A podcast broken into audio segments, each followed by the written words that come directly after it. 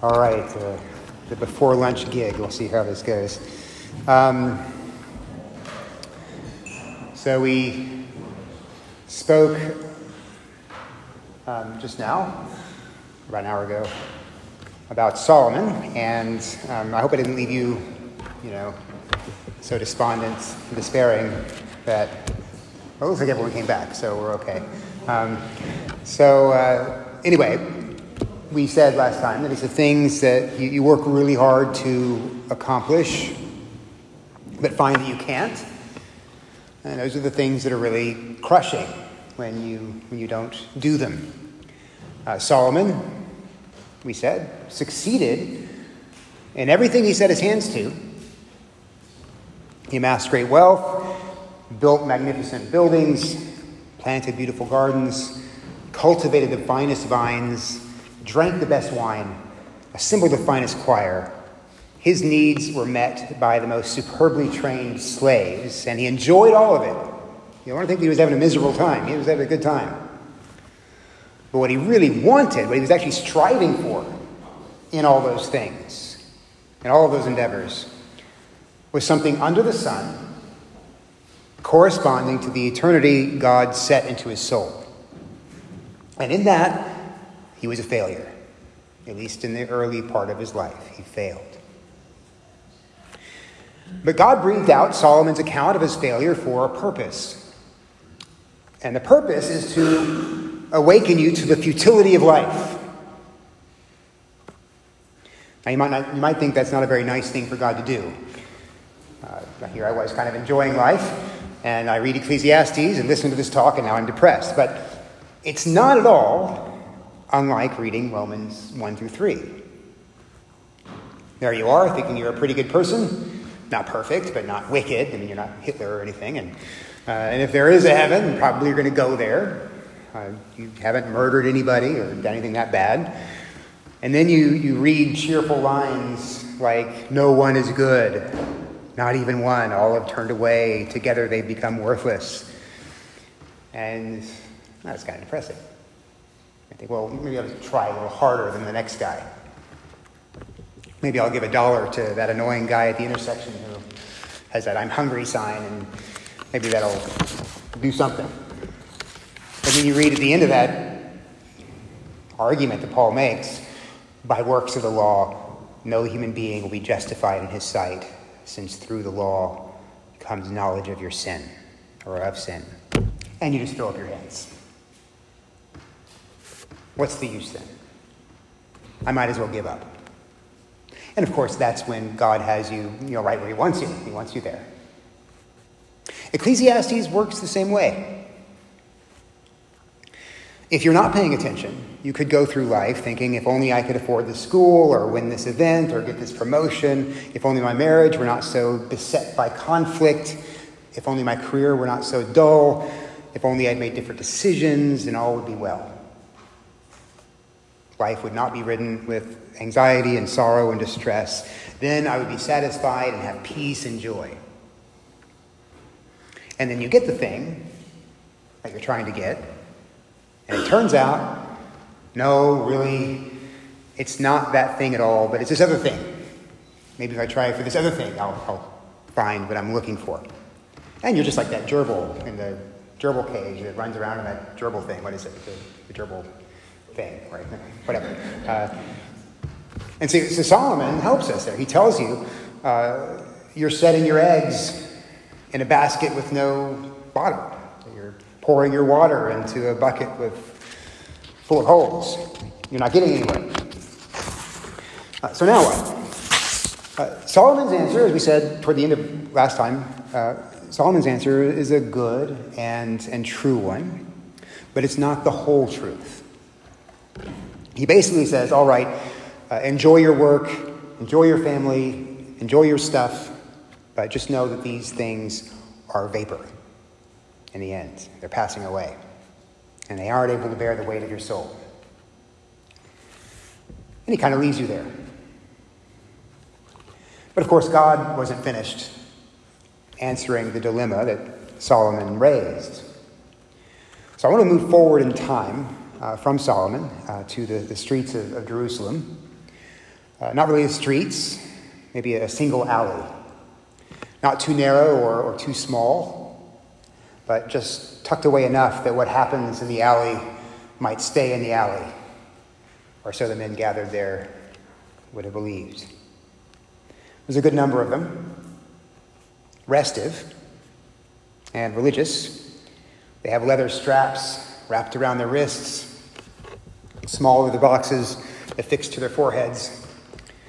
The front locks of their hairs, hair hangs braided and uncut.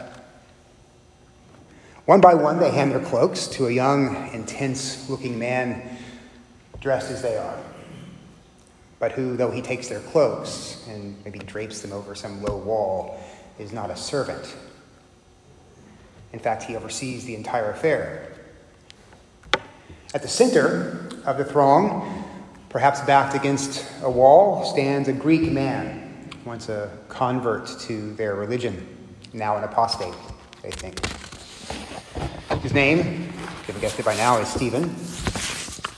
He's a Christian. For Saul, the holder of the cloaks, that means he must die. He's gathered the men to kill him. Now, if you, you know anything about how Romans ran things, you know that Romans, formally speaking, forbid the sort of thing that's about to happen. But so long as it's done discreetly, the Romans know to turn a blind eye, not get involved. And so the men, with uh, lethal hands and practiced eyes, they've killed before, choose just the right stones, lying on the alley floor, and in a very short while, Stephen is dead. It's a strange death, though.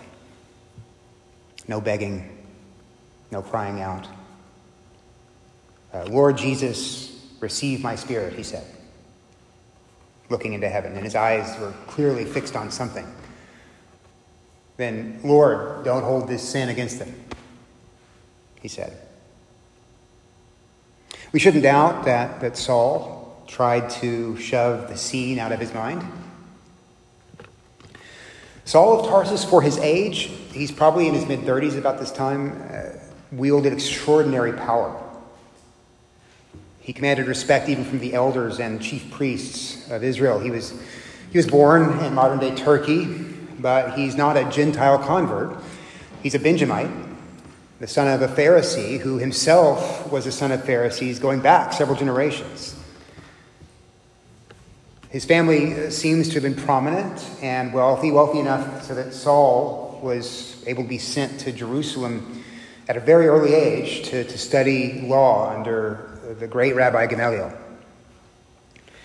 Now, we can't say, uh, since he never mentions it, and this is kind of speculation, but, but he was probably betrothed, Saul was, and married around the age of 15 or 16. His, his political ascent would have been very difficult to understand or explain otherwise. In any case, all the boxes a well born, aspiring Jew would need to check to ensure a distinguished, honored, lucrative career as a teacher and a statesman in Israel, Saul checked all of them. He had a keen and thorough grasp of the law, which, as a Pharisee, he observed by way of the tradition of the elders. It's the austere code that the Pharisees believed God gave to Moses uh, on Sinai, and they, they passed down orally through the generations. That's what they believed. The code acted as a kind of fence uh, protecting the written law. If you were careful to observe the tradition of the elders, uh, you would stay within the boundaries uh, of the fence and not come close to breaking uh, the written law. Anne mentioned one of these codes last night. If you don't walk more than a certain number of steps in the Sabbath, and uh, also if you don't pick any grain, uh, even one head off a stalk, to stave off hunger. You won't even come close to transgressing the law that says you must rest on the Sabbath and not work. And as burdensome as, this code was, these practices were, uh, they were practices. They were, they were things that you, you did or did not do. Not one of them required you to test your heart, the place where God set eternity, by the demands of the law. So in the end, they were, they were ultimately doable. You had to make an effort, but you could do it. And Saul did it. Saul considered himself, therefore, blameless before God. Of course, uh, if you were to talk to him, he would tell you yeah, definitely grace is involved in that. Uh, God had sovereignly chosen Israel, set the people apart, and he had chosen to give Saul birth into an Israelite family, a family in the covenant. And he had revealed the law, and he had given Saul a brilliant mind and the ability to follow these practices. All of these were unmerited gifts, he would say. And since Saul lived, or was a Pharisee and, lived much further down the stream of revelation than Solomon, he, like all Pharisees, believed that his soul would endure after death. That so long as he maintained his blamelessness under the law, he would be taken to Abraham's bosom. And that one day there would be a resurrection, and he would take part in that. There is very little that a young Saul would have considered futile or vain about his life under the sun. Now, atop all of that, atop all of Saul's qualities and, and uh, his qualifications, you could stack zeal. Uh, religious zeal gets a bad rap in our day. We tend to think of the guy in the corner who gets the, you know, the loudspeaker and says, you know, hell is for real, repent. Um, in Saul's day, though, uh, you couldn't advance through the ranks of the Pharisaic ranks without zeal. You had to be a zealous uh, Pharisee. Toward the end of, of, the 40 years in the wilderness, um, the Israelite elders began to shack up with Moabite women. God wasn't pleased, as you can imagine, and judgment came near uh, to Israel.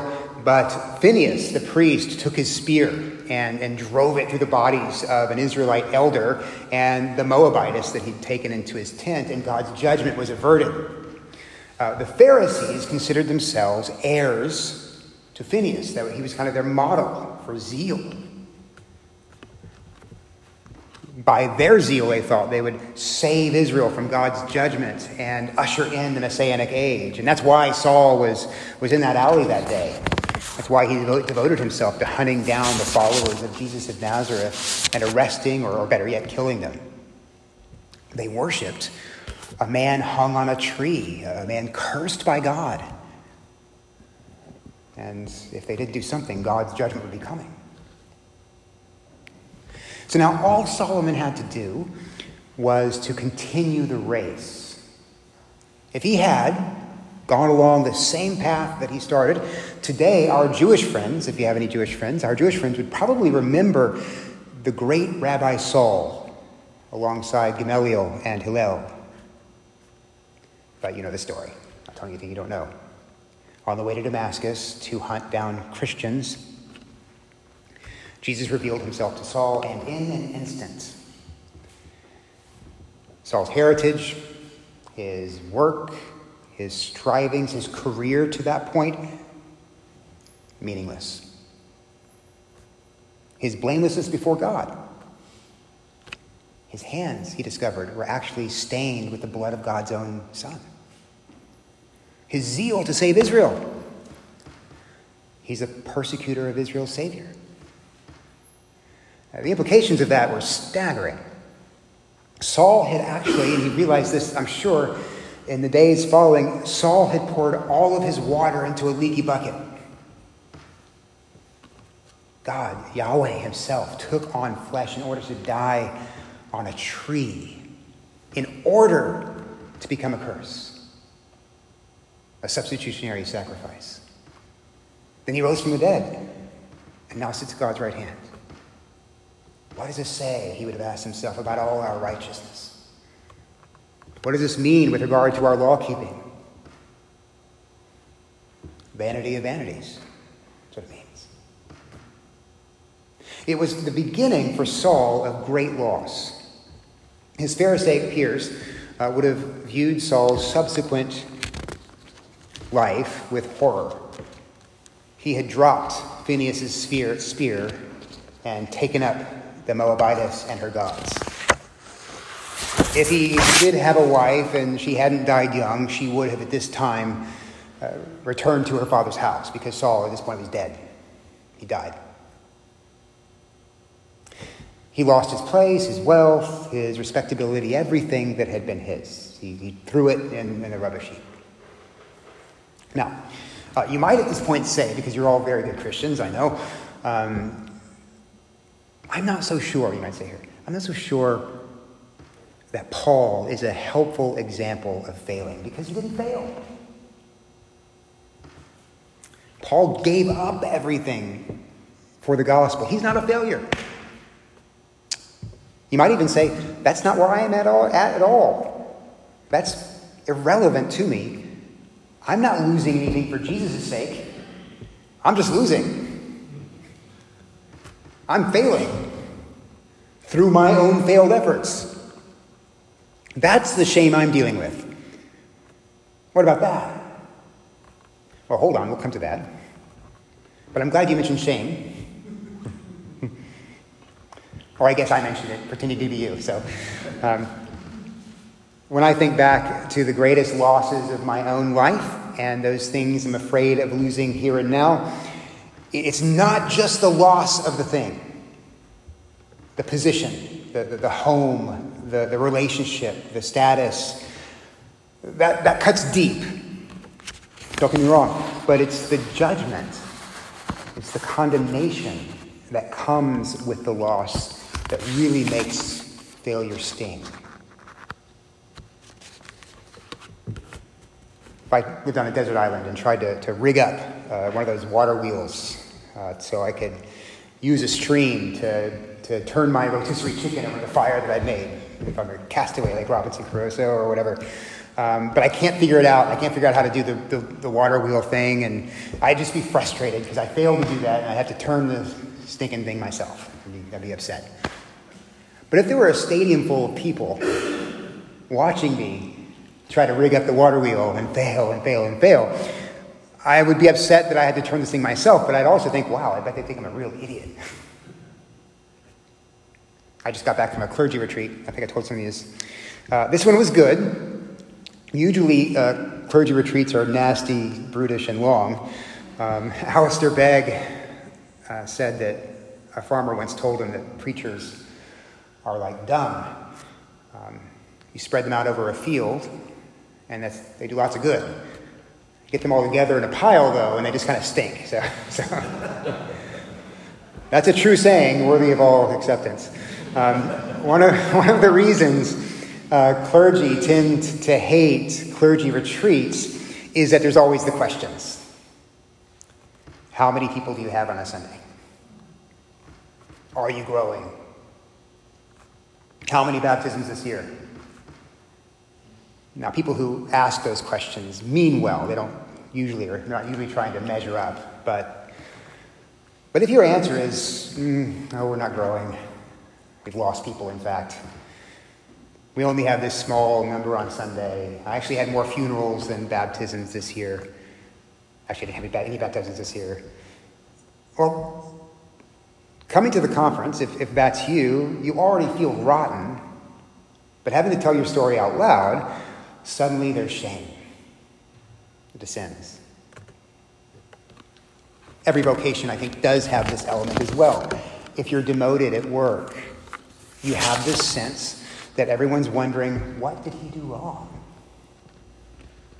If your children are screaming in the library, like where everyone's supposed to be quiet, and everyone's kind of looking at, at you, uh, you imagine people are thinking, what a terrible mother that is.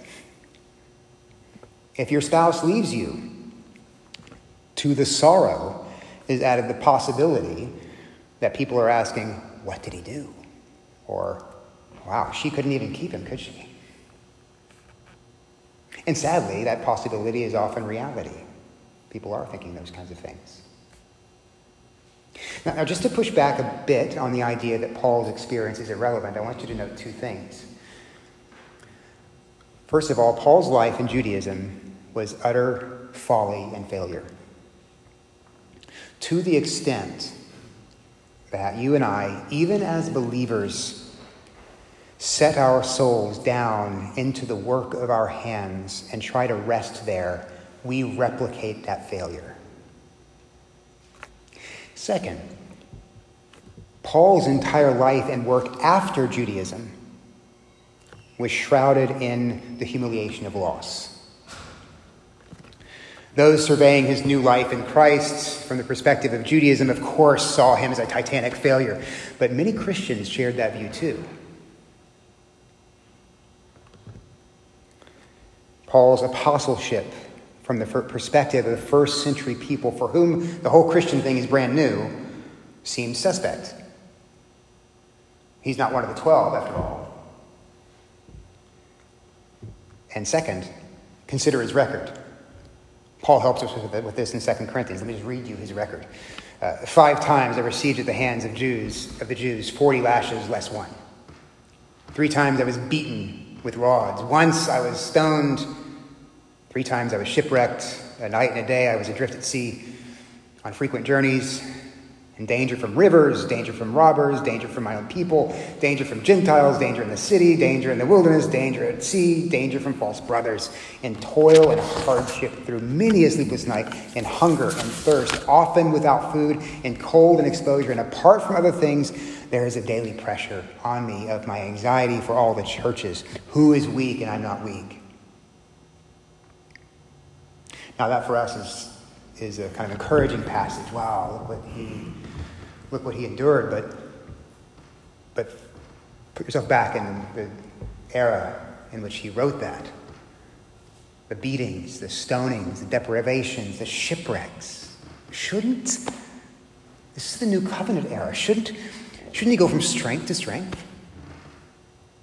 Jesus is sovereign over everything. He said, My Father has given me all authority and power in heaven and earth. So, why is his apostle in such poor shape? Why is he always being given over to loss? Why would Christ let his apostle be so dishonored, so ill used? Maybe Paul's doing something wrong. Maybe there's something off about his ministry. At Good Shepherd, I'm preaching through Philippians, and, and Paul uh, writes to the Philippians through from Rome. Uh, five years earlier, he'd written the letter to the Romans, and he, he told them in, in chapter 15, I think it is, uh, I know, he told this to the Roman churches, I know when I come to you, I'll come in the fullness of the blessings of Christ.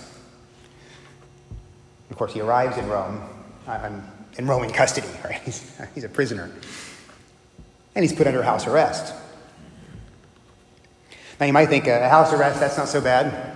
Uh, put me on house arrest all day, fine, I'll curl up with a nice book and, and read and, and hang out. But th- that's not the kind of house arrest that he was under. He had, a, he had a Praetorian guard chained to his left wrist.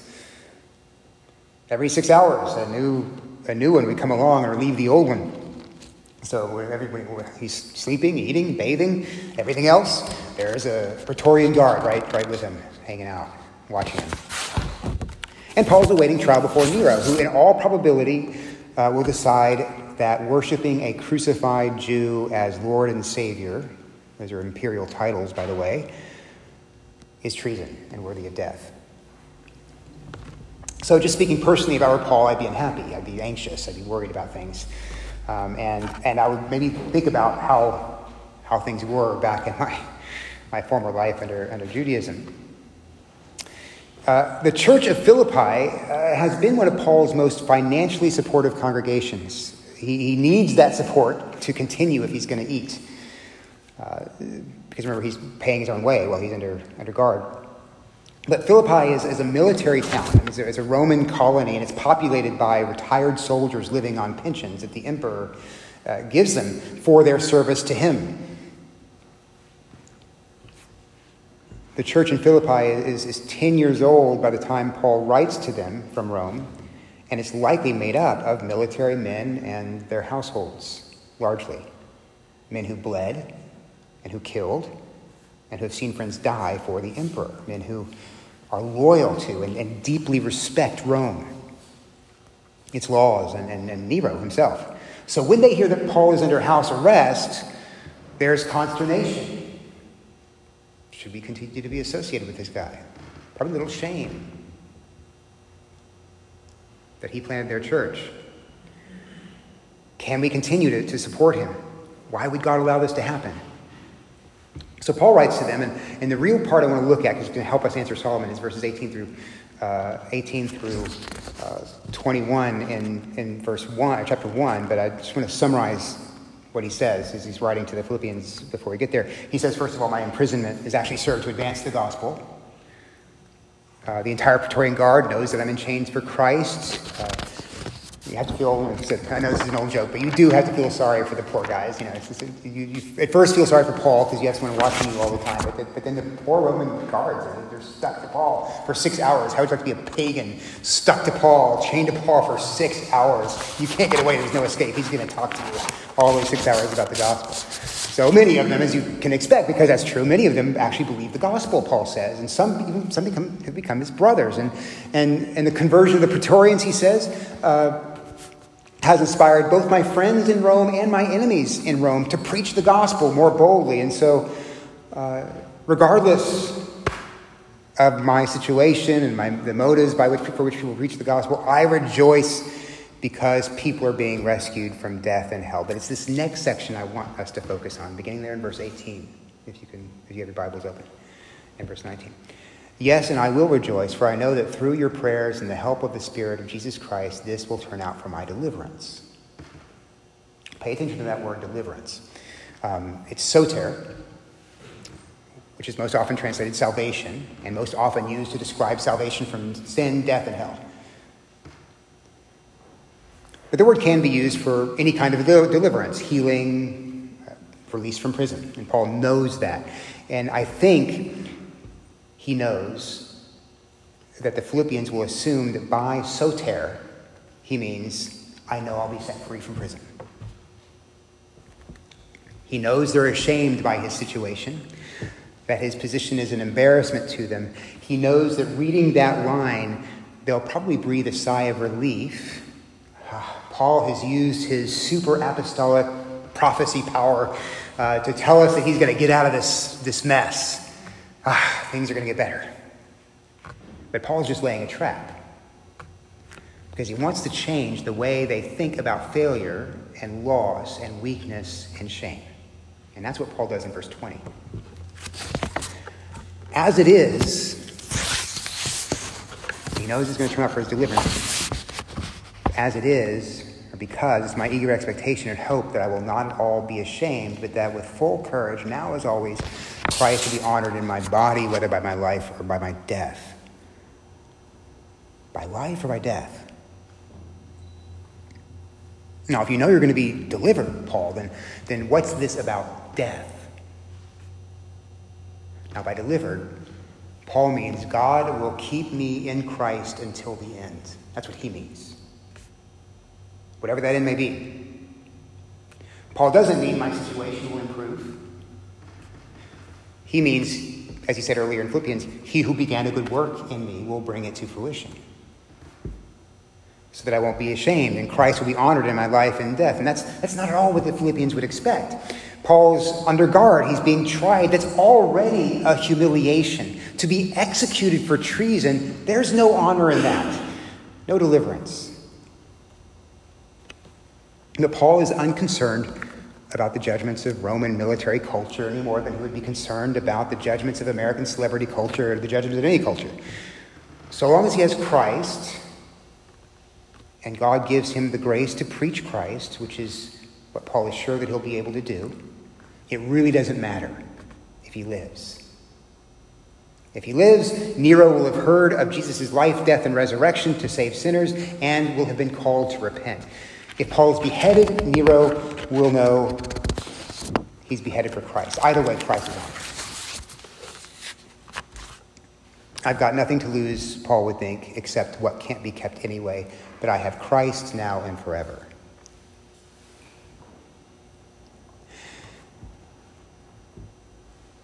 That is ultimately, I think, where Christ wants you, to, you and me to be. I think it's why he brings loss and suffering and failure into your life and into mine. Anxiety, fear, suffering, they teach you. They teach you this world and the things in it cannot bear the weight of eternity. That's Solomon's lesson. Solomon came to know that by gaining everything the world has to offer, he, figured it out and when he gained it all uh, that, that his soul was still not satisfied. You and I, however, more often come to learn that lesson by frustration rather than success. I want my work to give me lasting contentment. But the roller coaster of success and failure and loss and gain tells me that it can't. I want Anne to satisfy me. She can't. I want the next book I read or the next exercise program or the next diet to provide joy. It can't. It won't. Frustration, failure, dissatisfaction tells me all of that, just like success told that or gave that lesson to Solomon.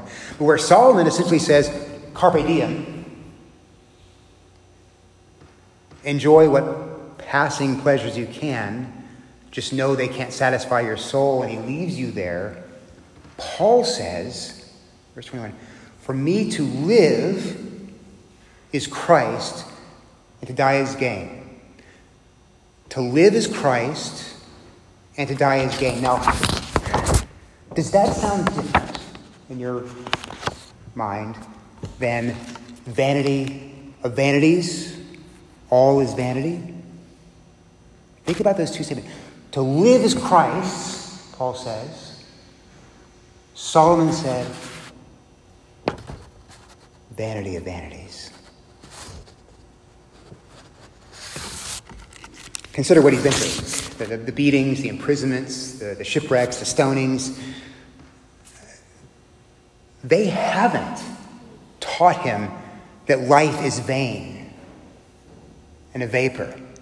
God has, has through each of those through anxiety, through fear, through suffering, not simply, as with Solomon, pried Paul's hands off the things of this world, but God has also fastened Paul's hope, his life, in and on Christ alone. He's revealed to Paul and through Paul and others, uh, to you, that God set eternity in your hearts so that he might satisfy you with Christ. And I know you've all heard that before in Christ, if the weight of your soul is set upon Him, nothing you do is ultimately vain. Nothing in the end actually falls to the ground. Uh, look at what Paul writes in the very next verse. It's actually verse 22. It's remarkable. If I am to live in the flesh, it's under the sun. And Paul said here he's not talking about flesh like sin. He's saying, well, if I'm to live in the flesh as under the sun in this world, that means and if this is Solomon, he'd say vanity of vanities, but Paul says that means fruitful labor for me.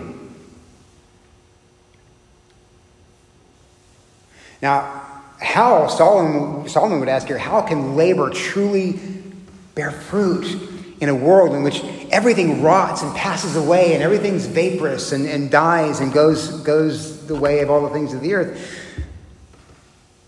Solomon in Ecclesiastes was working with the curse that came down in Adam, wasn't he? Uh, cursed be the ground because of you, God said. In pain you shall eat of it all the days of your life. Thorns and thistles shall it bring forth for you, and you shall eat the plants of the field. By the sweat of your face you shall eat bread till you return to the ground, for out of it you were taken. For you are dust, and to dust you shall return. Vanity of vanities, all is vanity. Yes, But God the Son has come to us in Jesus and has become the curse for us. In his death, futility itself dies. By his resurrection, all creation is being restored and made new. So, so of course, in Christ, if you are in Christ, whether you live or die or fail or succeed, nothing is lost. Let's say you lose your job because of your own fault, because you messed up. You did something stupid or foolish or wicked, even. Let's in fact say it's a moral problem. You did something, you lied or something at your job. You lost it. Well, that sin is washed away in the blood of Christ. That's gone. Because of Christ, God doesn't see that. But whatever labor you did in that job before you lost it, whatever labor you did there, whatever kind word you spoke to your coworkers, the extra effort you put in to, to make the project come off well, the prayer you prayed for your friends and your boss, even. Those labors may indeed pass away unremembered by everyone else, but Christ keeps them. They don't pass away. They're the gold and the silver and the precious stones of 1 Corinthians 3 that just reside forever. They'll pass away. The feeling of humiliation for losing your job or whatever it might be, losing whatever you're losing, the feeling of humiliation might remain for a season because you're human and you feel that, but all the good that Christ brought forth in your efforts remains into eternity. Which is one reason why Paul writes later, My desire is to depart and be with Christ, for that's far better. to die at any time, young or old, for the Christian is always gain. He says that, we know that, because then we see him face to face. The sin and the confusion that, that here confounds our hearts will be removed and we will be utterly and forever uh, satisfied. But for now, you became a Christian. I hope, anyway, because by God's grace, you let the law do its work. It revealed to you the vanity and the vapor of striving to establish your own righteousness before God. And so you fled to Christ and found refuge for your soul and rest there in Him. Let the trouble that God gives you to endure, the heartbreak, the uncertainty, and the terrible dramatic failures, let those things do their work. Instead of despair or despondency, let it weaken your grip,